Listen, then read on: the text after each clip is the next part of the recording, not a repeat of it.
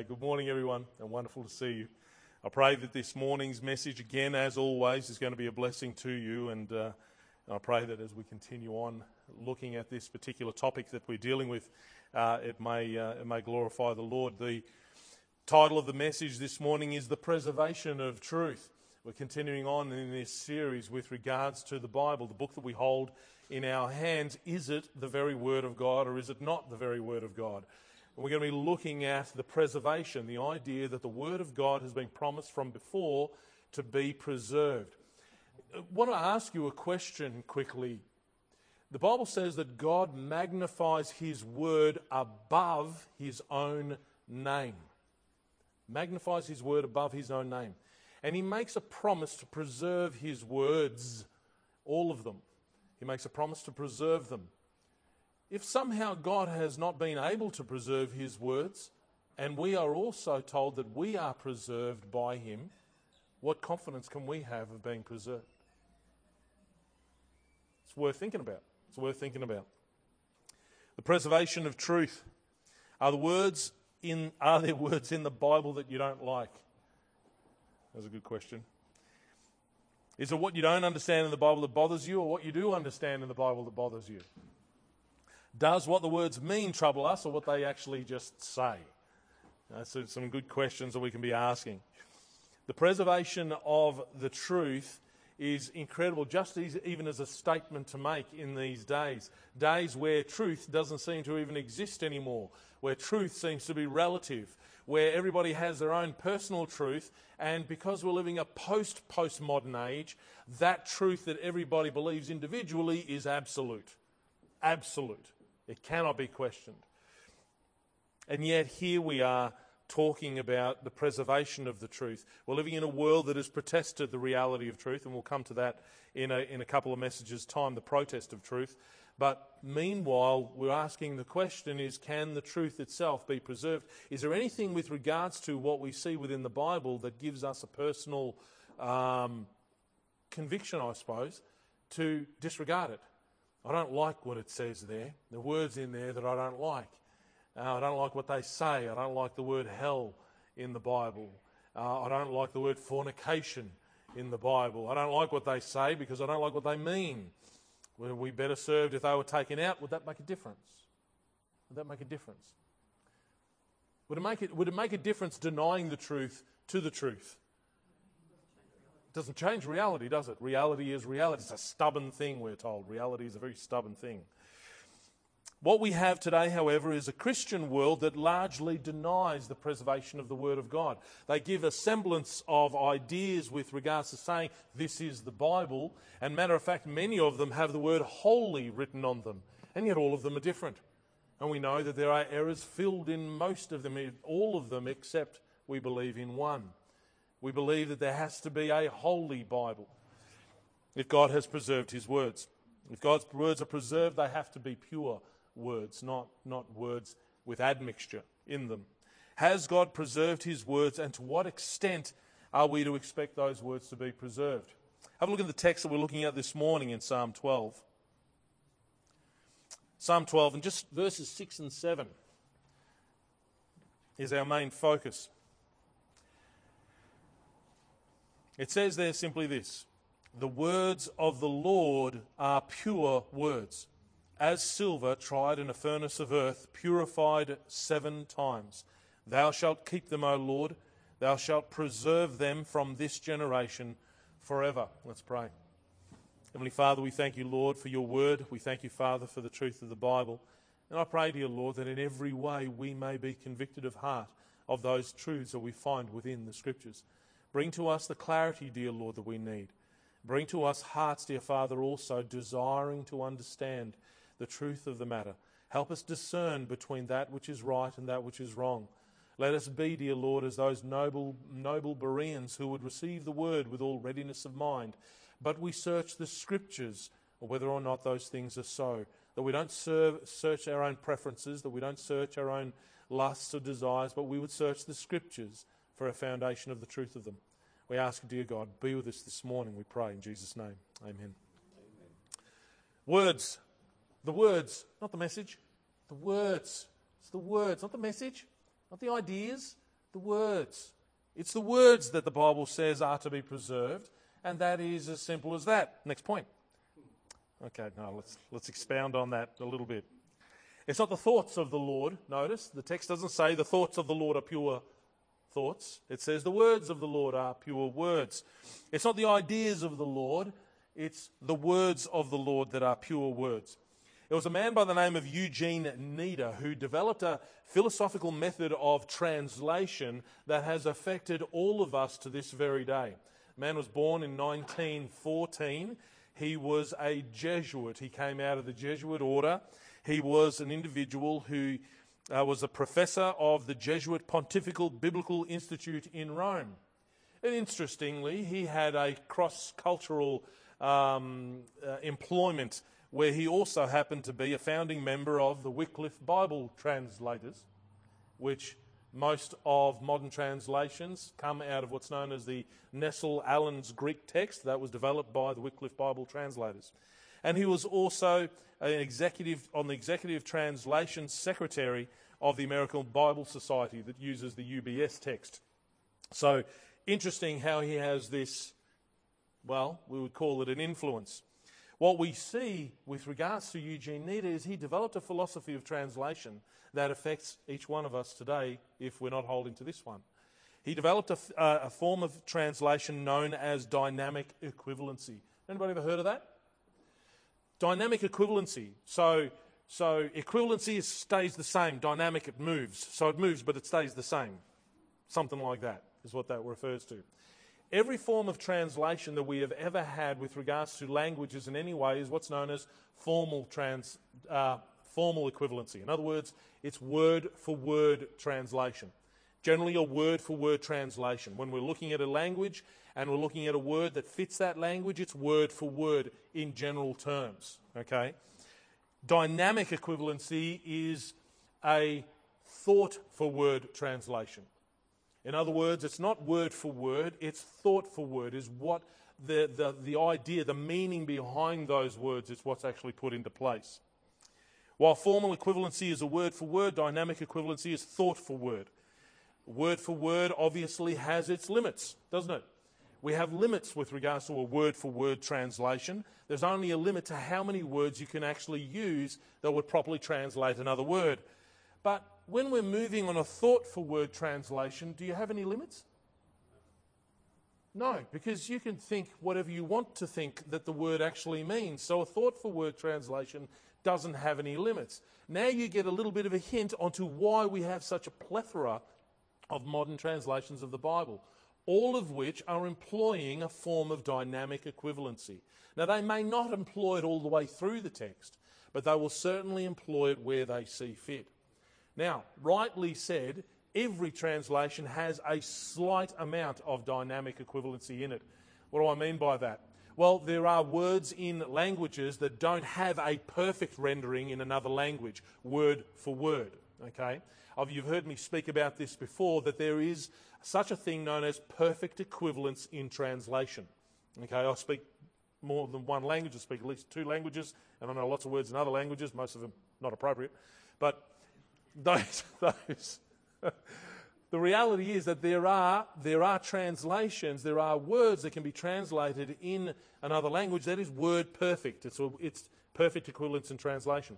But sometimes it requires two or three words to translate a given word. Sometimes it'll be a phrase in that language that can be translated into English in one word. Sometimes not.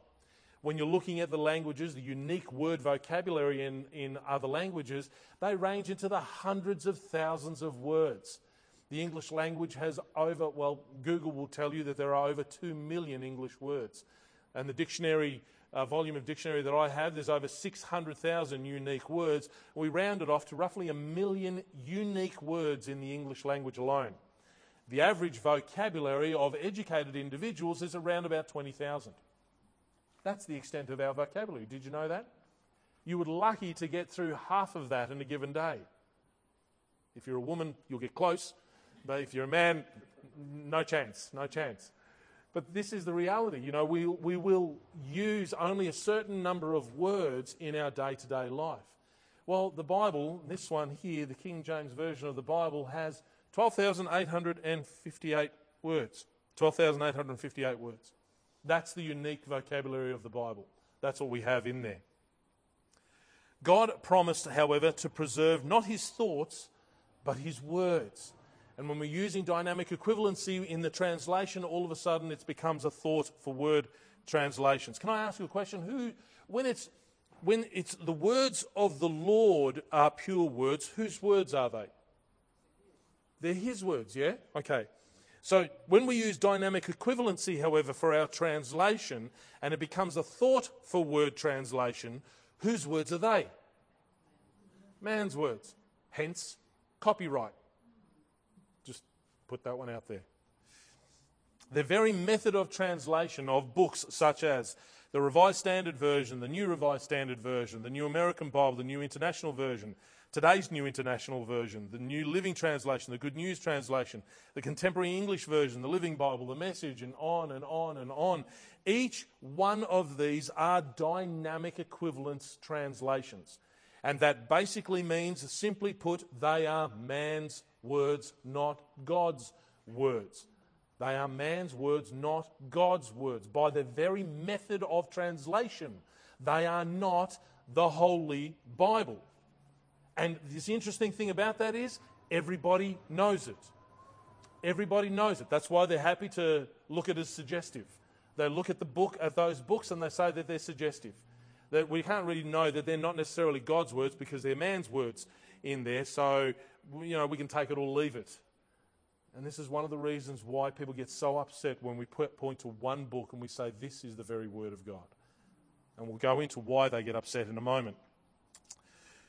It's the words of the Lord that are pure words. So clearly that none of these can ever claim to be pure words, for they are not the words of the Lord, but man's. And the devil will say, Thank you, Eugene Nida. With one simple idea, you've been able to create a fortune for individual translators who would like to come up with their own version of the Bible, and at the same time, you've confounded the hearts of many Christians. The devil is very, very pleased. Present, not the past. The words of the Lord are pure words. There's a tense there. Do you notice? There's a tense. The words of the Lord are pure words. It's not was, not was, the words of the Lord were pure words. It's are. It's interesting in 2 Timothy 3:16 it says all scripture is given by inspiration of God and is, and is profitable for doctrine, for reproof, for correction, for instruction in righteousness, that the man of God may be perfect, thoroughly furnished unto all good works. That's what it tells us in 2 Timothy 3. The claim is often found in either the constitution of churches or Bible colleges or anything like that. They've got an element in the statement of faith that goes something like this We believe the Bible in the original manuscripts are without error. We believe the Bible in the original manuscripts are without error. It's a nice, safe place to be, don't you think? I mean, who wouldn't believe that? If you're a Christian, generally you believe that's the case. But that, there's, there's a problem with that. Here's one that I got from a fundamental Christian church online.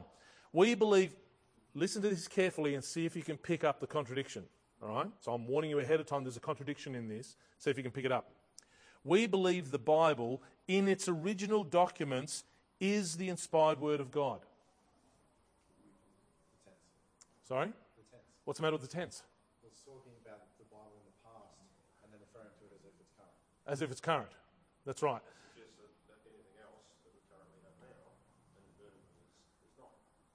To a degree, it does. But the interesting part of it is that in the original documents is. The original documents, do they exist today?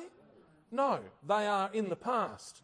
And we don't have the original documents. Nobody has the original documents. They are long gone. I want to ask you a question. Do you think God's bothered by the originals? Think God cares about the originals so much? I'm not sure if the Lord cares about the originals so much. We'll talk about that in a moment. What's interesting thing about this is that the Bible says the words of the Lord are pure words. We cannot apply a present tense to a document that is in the past, that no longer exists.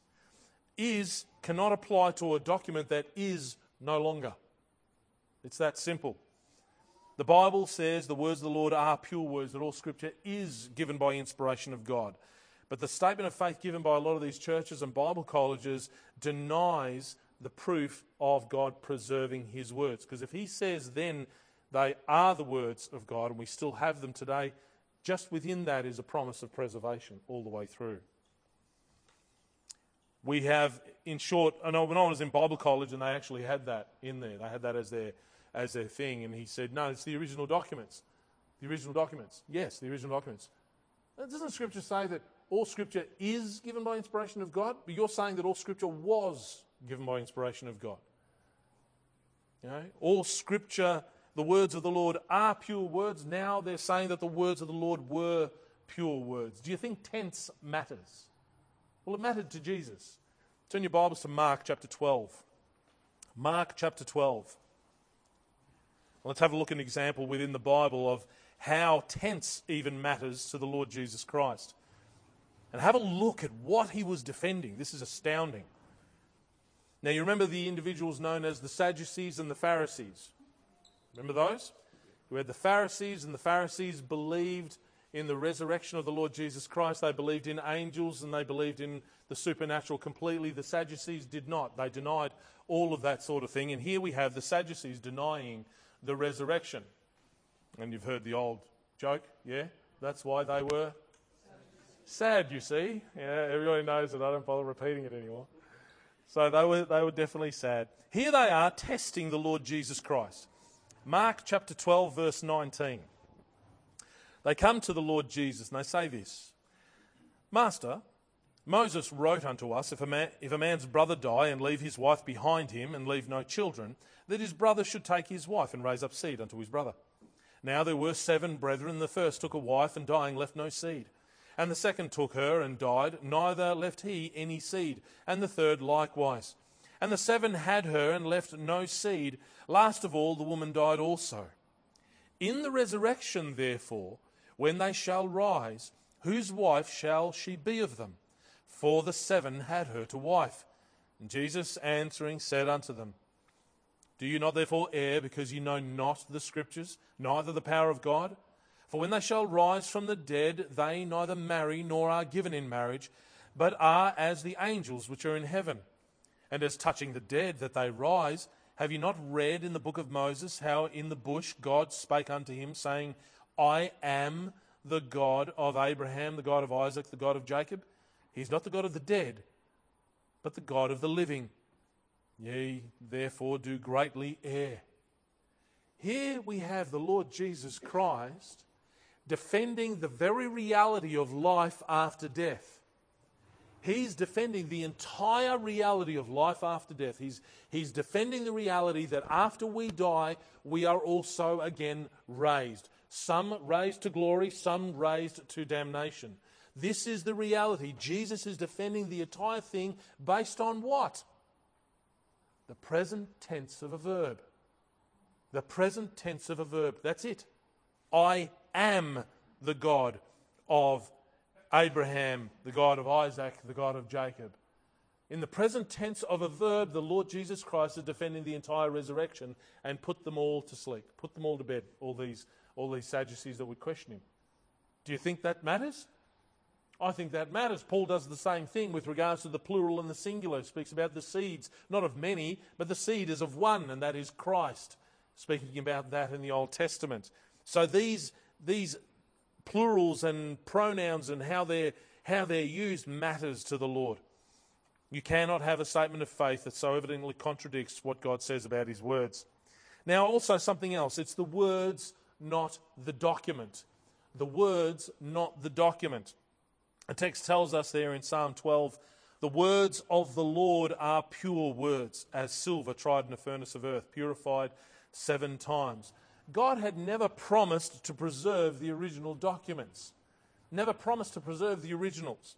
In fact, God does not even regard the original documents. Um, turn your Bible to Exodus chapter 31. Let's have a look at how God feels about the originals.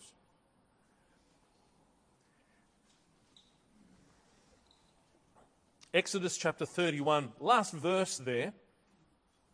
God had been communing with Moses up on the mount, and God had given to Moses two tables of testimony. tables of stone. And these are written by the very finger of God. And in Exodus chapter 31 and verse 18, we get the clarity of it here so we can understand it. It says there, and he gave unto Moses, Exodus 31 18, and he gave unto Moses, when he had made an end of communing with him upon Mount Sinai, two tables of testimony, tables of stone written with the finger of God. What do we have there? That's an original. That's an original. You reckon it'll be valuable? It's written by the finger of God. I reckon it'll be valuable, you know? And no, no woke movement is ever going to glue themselves to these stone tablets and try and wreck them in some particular way. No, no. These ones, God has, He's got the finger of God on it. Yet something happens. Have a look in the next chapter, in verse 7. The people, on the, the people below were starting to actually create a tremendous amount of mischief, and they made a mess of themselves. Exodus 32, verse 7 The Lord said unto Moses, Go, get thee down, for thy people which thou broughtest out of the land of Egypt have corrupted themselves. Now, verse 15. Verse 15 And Moses turned and went down from the mount, and the two tables of testimony were in his hand. The tables were written on both their sides. On the one side and on the other were they written. And the tables were the work of God, and the writing was the writing of God, graven upon the tables. You get the impression that God wants you to know that His very hand was upon these tables of stone. His hand was upon them specifically. And verse 17 And when Joshua heard the noise of the people as they shouted, he said unto Moses, There is a noise of war in the camp. And he said, It is not the voice of them that shout for mastery Neither is it the voice of them that cry for being overcome, but the noise of them that do sing, that sing do I hear. And it came to pass, as soon as he came nigh unto the camp, that he saw the calf and the dancing, and Moses' anger waxed hot, and he cast the tables out of his hands and brake them beneath the mount. And that was the end of the originals. I want you to note something really important that for three and a half thousand years, the people of Israel have sought themselves to obey the commandments of God in an original that the only human eyes that have ever seen was Moses. None of them had ever seen the originals. Only Moses ever saw the originals. Do you think that God was bothered by that? I mean, can you imagine this for a second, just for a minute? Moses grabs the tables of stone and in anger he throws them on the ground, and you can hear Lord out of heaven going, Moses, Moses, no, don't. It's the only copy I had. Could you imagine God? I, I can't imagine God doing that. I can't imagine God doing that. Now, we know something that's interesting, and that is that Moses ended up going back onto the mount, and God gave him the tables of stone again, again with the finger of God. Again, he grove, he grave on it with his own fingers. But what do we know about that? It was a copy. Still wasn't the original. It's still only a copy. Turn your Bibles to another one, another example in Jeremiah. We've got two examples in Jeremiah of the originals and what's been done with them. Jeremiah chapter 36. It's in the prophets portion of your Bible. So go after Psalms, after Isaiah, you'll see Jeremiah. If you get to Lamentations, you've gone too far. Go back. So Jeremiah there between Isaiah and Lamentations.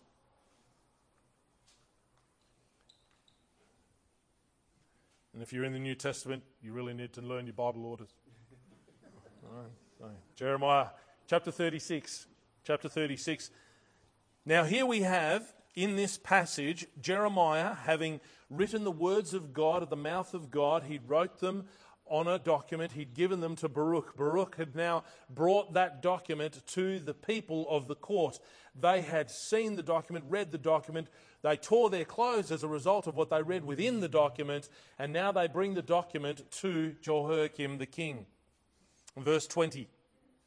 And they went in to the king into the court, but they laid up the roll in the chamber of Elishama the scribe and told all the words in the ears of the king. So the king sent Jehudi to fetch the roll, and he took it out of Elishama the scribe's chamber. And Jehudi read it in the ears of the king, and in the ears of all the princes which stood beside the king. Now the king sat in the winter house in the ninth month.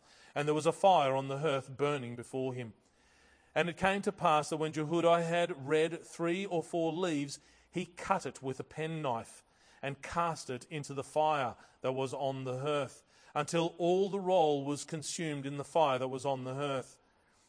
Yet they were not afraid, nor rent their garments, neither the king nor any of his servants that heard all these words. Now we have it. What happened to the originals?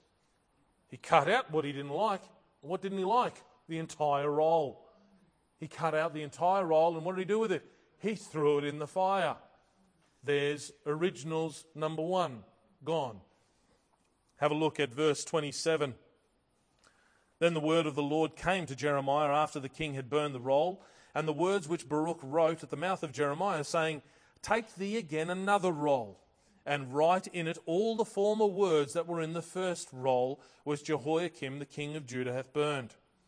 In verse 32, then Jeremiah then took Jeremiah another roll and gave it to Baruch the scribe, the son of Neriah, who wrote therein from the mouth of Jeremiah all the words of the book which Jehoiakim, king of Judah, had burned in the fire. And there were added besides unto them many like words. Now, you have those words in your own book. You have those words in, in chapter 35 and 36. Those words that would condemn Jehoiakim were still preserved. But did God take care for the originals? No. Are the documents the concern for the Lord? No. It's the words that are on the documents that matter to the Lord. The last one, we'll talk about a book and a river. Jeremiah chapter 51, have a look there. Jeremiah chapter 51. There was a condemnation set against, the, against Babylon. It's the entire chapter, chapter 51. That is the condemnation. That is the words that were written. And have a look what's been done here. Jeremiah chapter 51, towards the end of the chapter, chapter uh, in verse 60, we'll take the reading.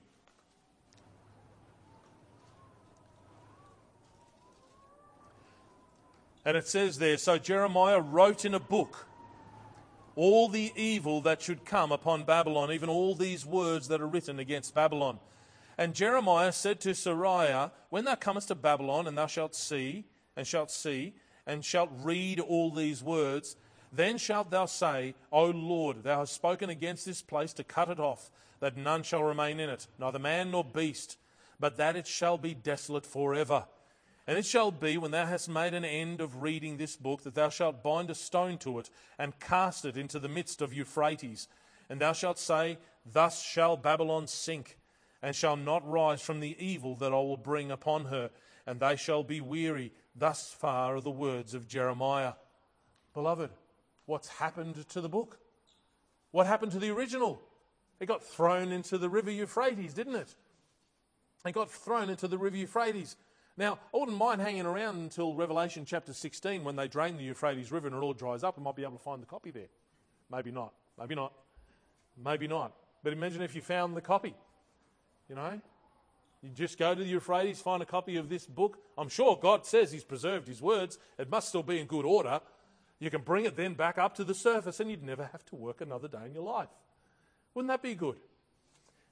What's incredible about this is that over two and a half thousand years ago, we have chapter 51, the originals, thrown into the Euphrates River. How is it that you have it in your own hands? It must have been copied. It must have been copied. Does God care for the documents or the words? God cares for the words, clearly. Now, this, this is the coming to a close in this because I want to finish on this particular item because I want to be able to demonstrate to you that there is a motivation that people have in denying, first and foremost, what they have within the Bible. When they're looking at what we hold as the King James translation of the Bible, and we hold and believe that this is the very perfect words of God in the English language, this is not a cultish idea, beloved. Every single week for the last four or five weeks, you have had within your newsletter quotes taken from the earliest time, the 16th, 1700s, the 1800s. I think we're up to around about 1840, 1845 at the moment. A testimony from even the theologians of the time that recognized that the vast majority of Christians, almost all English speaking Christians, believed that the words that they had within the authorized version of the Bible were the perfect preserved words of God in translation. And we'll talk about translation as well, because that's vitally important. You know, there's translations within the text. Within the scriptures, we have a translation. Can God speak in another language other than Greek and Hebrew, maybe a little bit of Aramaic? You reckon? I reckon he probably can. Personally, I think he can. But there is a motive. The first reason, in a court of law, when a criminal is charged with a particular crime, the first thing that they need to, to, need to establish is motive. And that's what I want to establish this morning. Do we have motive? Do you have motive for denying the words of God? This text tells us in Psalm 12 the words of the Lord are pure words, as silver tried in a furnace of earth, purified seven times. Thou shalt keep them, O Lord. Thou shalt preserve them from this generation forever. It's truly not the words that bother people, but what the words say that convict their hearts. They desire to deny the words because the words convict the heart of sin. King Jehoiakim did not cut up the originals of the Word of God because he didn't like the ink on the document. He didn't like what they said. He didn't like what they said. The words there testified to him that he was evil and his nation was set to be judged. There are those who hold that the originally inspired texts of both the Old and the New Testament are preserved in faithful copies today, right? So they will hold to the Masoretic text of the Old Testament, the Hebrew Masoretic text in the Old Testament, and what's known as the Textus Receptus or the received text in the Greek New Testament. They will hold to that and they will say those are authoritative. And that's a relatively safe place to be, don't you think? I mean, there's very few of us that would disagree with that. Okay? But there's also a method in that. There's a reason that they want to do that. It's because those languages are babble to all of us. What does Paul speak about, speak, about speaking in a tongue other than a tongue that you know of? He says it's babble. He says, I would rather speak five words with my understanding than 10,000 words in an unknown tongue. Okay, so clearly those texts represent nothing to any of us because we don't speak the language. And I would dare say that one scholar in a thousand actually speaks Greek. Actually speaks Greek. You tell them and ask them to go down to the store to buy themselves a shirt, and tell them to say that in Greek, and they wouldn't know how to say it. They wouldn't know how to say it. Not today, anyway. Certainly back then they did. No, in fact, it was, um, oh, what was his name? Escapes me now. The Inklings. You remember the Inklings? There was the, oh, no, it's obviously left me. You have the one who, who the, the, the twin, the Towers, the movie series that came out. I've completely forgotten who they were for some reason. It's left me. But anyway, they used to actually sit around talking to each other in Greek. You know, and they and that was but that's back in the 1950s. People don't do that today. What's interesting here is that there is a passion with which people want to deny a translation into their own language to be authoritative and the passion with which they deny that, they're disgusted by it. They actually want to separate from you if you actually believe that this book is the very perfect Word of God for the English speaking people. They want to separate from you. They, they, they think that that's an abhorrent idea.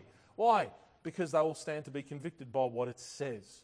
Because if this is authoritative, they can no longer question it. They can't go to their plethora of Greek lexicons and pick which word suits them. No, they have to accept what's here.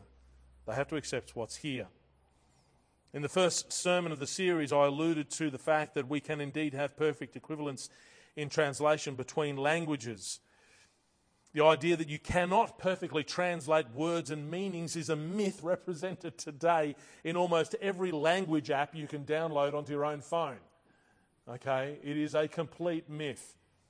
Yes, there's some words that do not have an equivalent word in another language, and there are some words that require more words to be able to translate it, yet you can still have perfect equivalence in translation.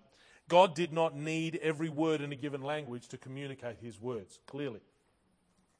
But if we're permitted to lock up these words and lock them up in a foreign tongue, all of a sudden we have license to either accept them or reject them because we don't really know what they say. But when we've got them plain as day, we're convicted of heart.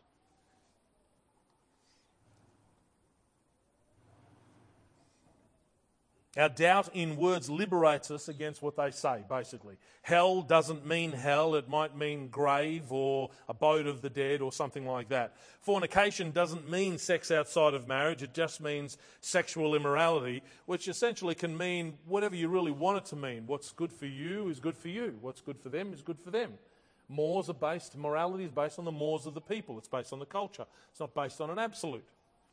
How often Jesus, however, held the people accountable to know what his words said. Ye do err not knowing the scriptures, Matthew 22 29. Do ye therefore not err because you know not the scriptures, Mark 12 24? Did you never read in the scriptures, Matthew 21 42? Search the scriptures, for in them you think you have eternal life, John 5 39. O fools and slow of heart to believe all that the prophets have spoken, Luke 24 25. Each of these are Jesus' own words holding people accountable to know the scriptures, to know the words that they had in their very day. It was never the words that bothered the people, but what the words said that convict their hearts. And denying the words that we have in a language that we can understand, we then have motive to do, to not do whatever he says. Thomas Jefferson was an interesting individual, so I'll come to him in a second. There was another lady, a lady by the name of Sarah Moore Grimke, in 1838, in her book titled Letters on the Equality of the Sexes. She was one of the first feminists in the feminist movement. She was an originator of this work. And she denied, or denied, personally denied, the infallibility of the Word of God. She denied the King James Bible and despised it because of what it said. And she says this I believe almost everything that has been written on this subject, this is the subject of the sphere of women, has been the result of a misconception of the simple truths revealed in the Scriptures, in consequence of the false translation of many passages of Holy Writ. My mind is entirely delivered from the superstitious reverence which is attached to the English version of the Bible. King James translators certainly were not inspired. I therefore claim the original as my standard believing that to have been inspired. Well, that's handy. She doesn't have an original that she can actually go back to for reference, does she? No, but she wants to hold to that. What does she want to do? She wants to do whatever she wants to do. But notice what she says. She says, she makes a testimony that the vast majority of people held to the King James Bible as the Word of God. She can deny what she. She wants to do this so she can deny what the Bible says right, by laying claim to a document that doesn't exist. In 1895, Elizabeth Cady Stanton would publish the Women's Bible, and she'd publish it with feminist notes in there, many of which mock biblical inspiration and actually called for women to abandon the Bible altogether. This is in the Bible that she wrote. She's telling people not to trust it and to abandon it. Get that? It's madness. The Chicago Post at that time wrote about these feminists, saying, The attack of the new women on the King James Bible would be observed with interest where it does not alarm. So interesting. Delete the words. We're told reality is a stubborn thing, yeah? Does God deny the truth? Does denying the truth change what is true? We spoke about that. Turn your Bibles to Zechariah as we close this sermon off. Zechariah chapter 1. Zechariah chapter 1. It's one of the minor prophets, so you'll get past those five Old Testament prophets. It's the third last. You get to Malachi, you've gone too far. It's a relatively good sized book, Zechariah, about 10 or so chapters, I think. Zechariah chapter 1. A lot of prophecies of Jesus in Zechariah. It's a great, it's a great book. Zechariah chapter 1. Two verses we'll read there, verses 5 and 6. The Lord says this, Zechariah chapter 1, verse 5. He says, Your fathers, where are they? And the prophets, do they live forever? But my words and my statutes, which I commanded my servants the prophets, did they not take hold of your fathers?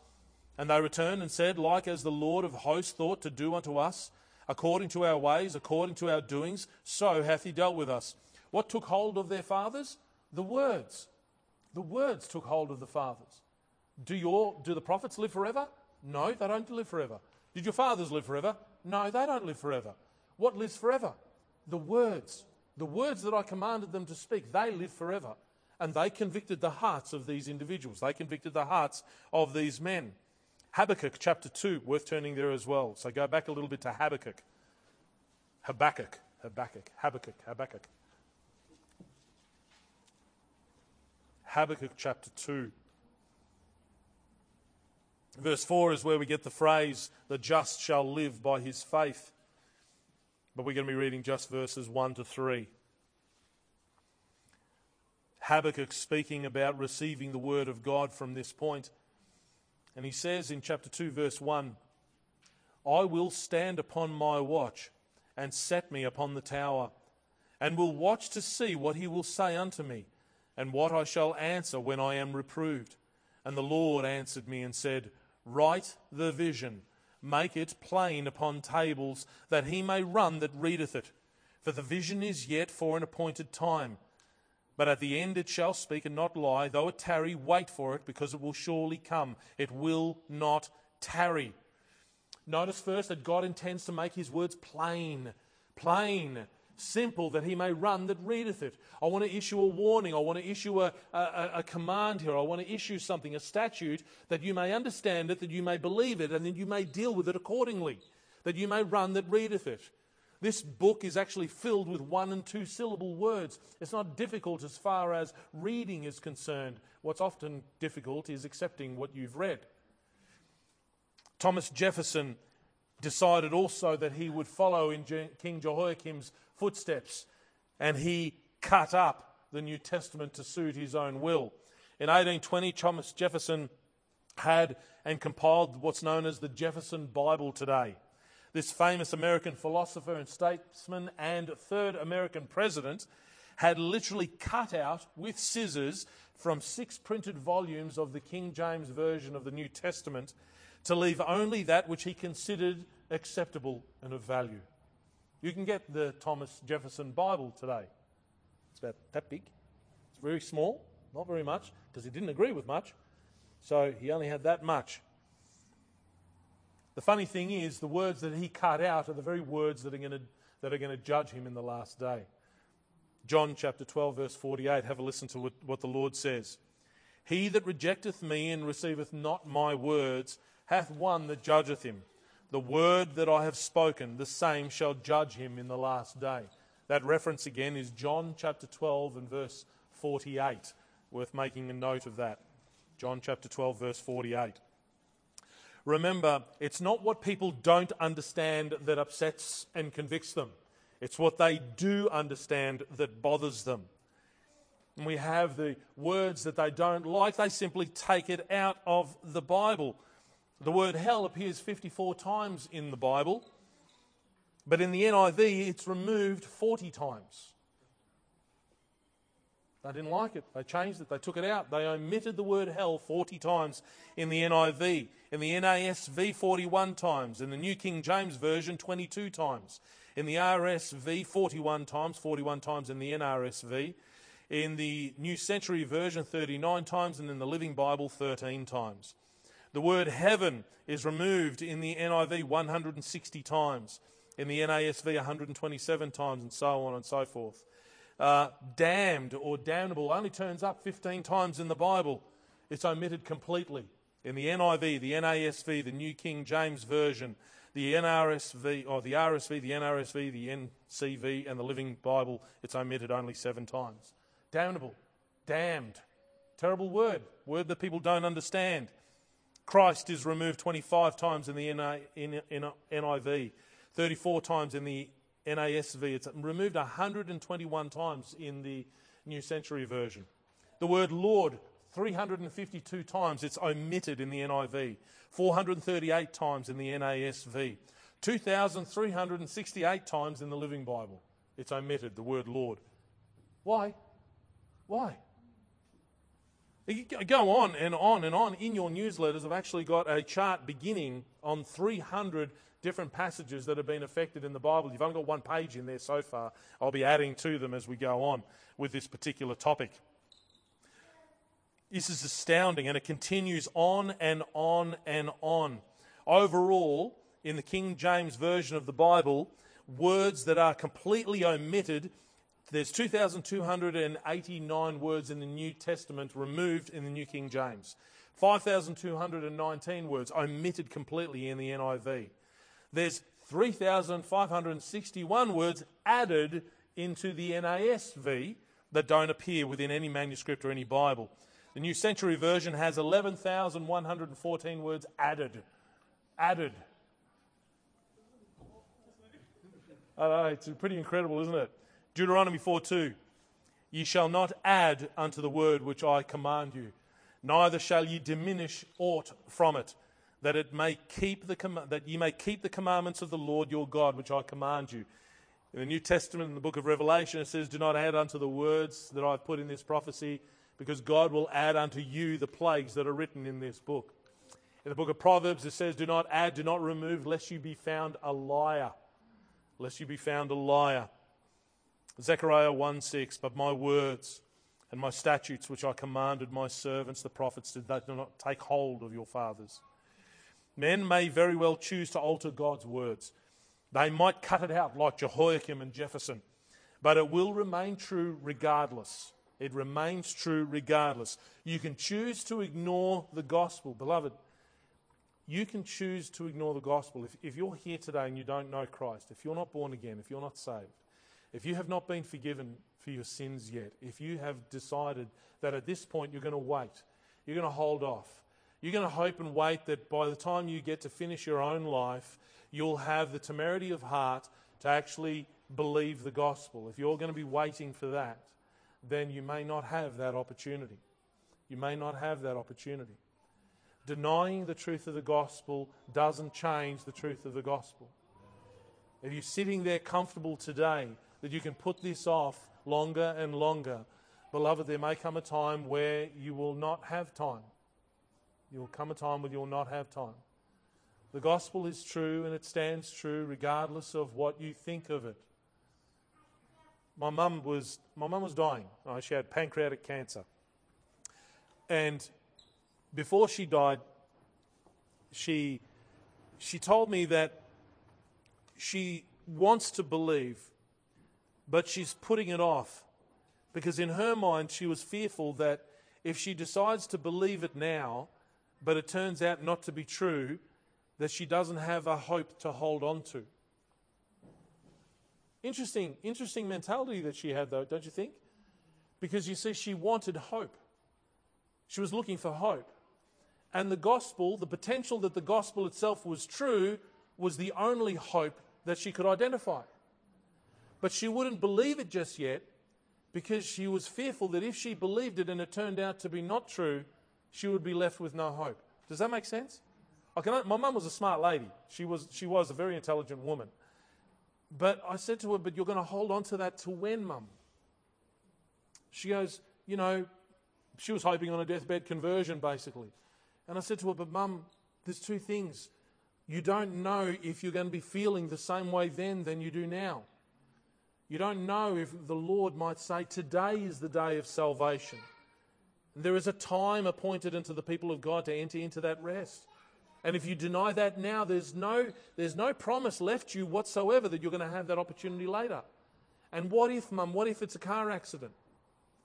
What, what if it's something that happens? I mean, that, around about that time, there were a, a, a, young couple, I think it was, walking in uh, around Lygon Street, and a brick wall fell on them. You remember that a few years ago here in Victoria? A few years ago, it was uh, quite a while ago. A wall, a complete wall, fell on top of them, killed them. What if that happens? I mean, how do we not? I mean, people are dying and dropping like flies today. We're seeing people dying of young dying today. We're getting it in the news almost every single day. What, what on earth makes us think that that could not happen? Beloved, there is an opportunity to believe the gospel, and that opportunity is today. It's today. Today's all you've got. Now is all you've got. In the next minute is still a hope. And the last minute has already passed. You've only got the present. You've got a connection to eternity, and that connection to eternity is right now. Right now. Write the vision and make it plain upon tables that he may run that readeth it. For the vision is yet for an appointed time, but at the end it shall speak and not lie. Though it tarry, wait for it, because it will surely come. It will not tarry. God's love was made clear to you in the person of the Lord Jesus Christ. He it is who died for your sins, that you might have forgiveness of sins and you might have the gift of life, eternal life. So I'm going to make it plain for you this morning. I'm going to make it as plain as I possibly can and I'm not going to make it plain, the Lord is. Turn your Bibles to 1 John chapter 5 and verse 12. 1 John chapter 5 and verse 12 in the New Testament, right towards the end there, not far before the book of Revelation. First John. Second John is about a page, third John about half a page. Then you've got the book of Jude, which is only one chapter. But First John has a few chapters in it. First John and chapter 5. And this is as plain as possible. First John chapter 5 verse 12. He that hath the Son hath life. He that hath not the Son of God hath not life. 19 preserved one syllable words that give to you the entire gospel. Right there. He that hath the Son hath life. He that hath not the Son of God hath not life. If you do not have the Son of God this morning, you don't have life. You're dead where you stand. And hell will end up being your home. Life is found in the Lord, it's found in Him. Why would you put it off when it's such a joy today? Why would you put it off? You want to, you want to attend to some sin later on? Why? What for? What for? No, the joy in the Lord is there for you today.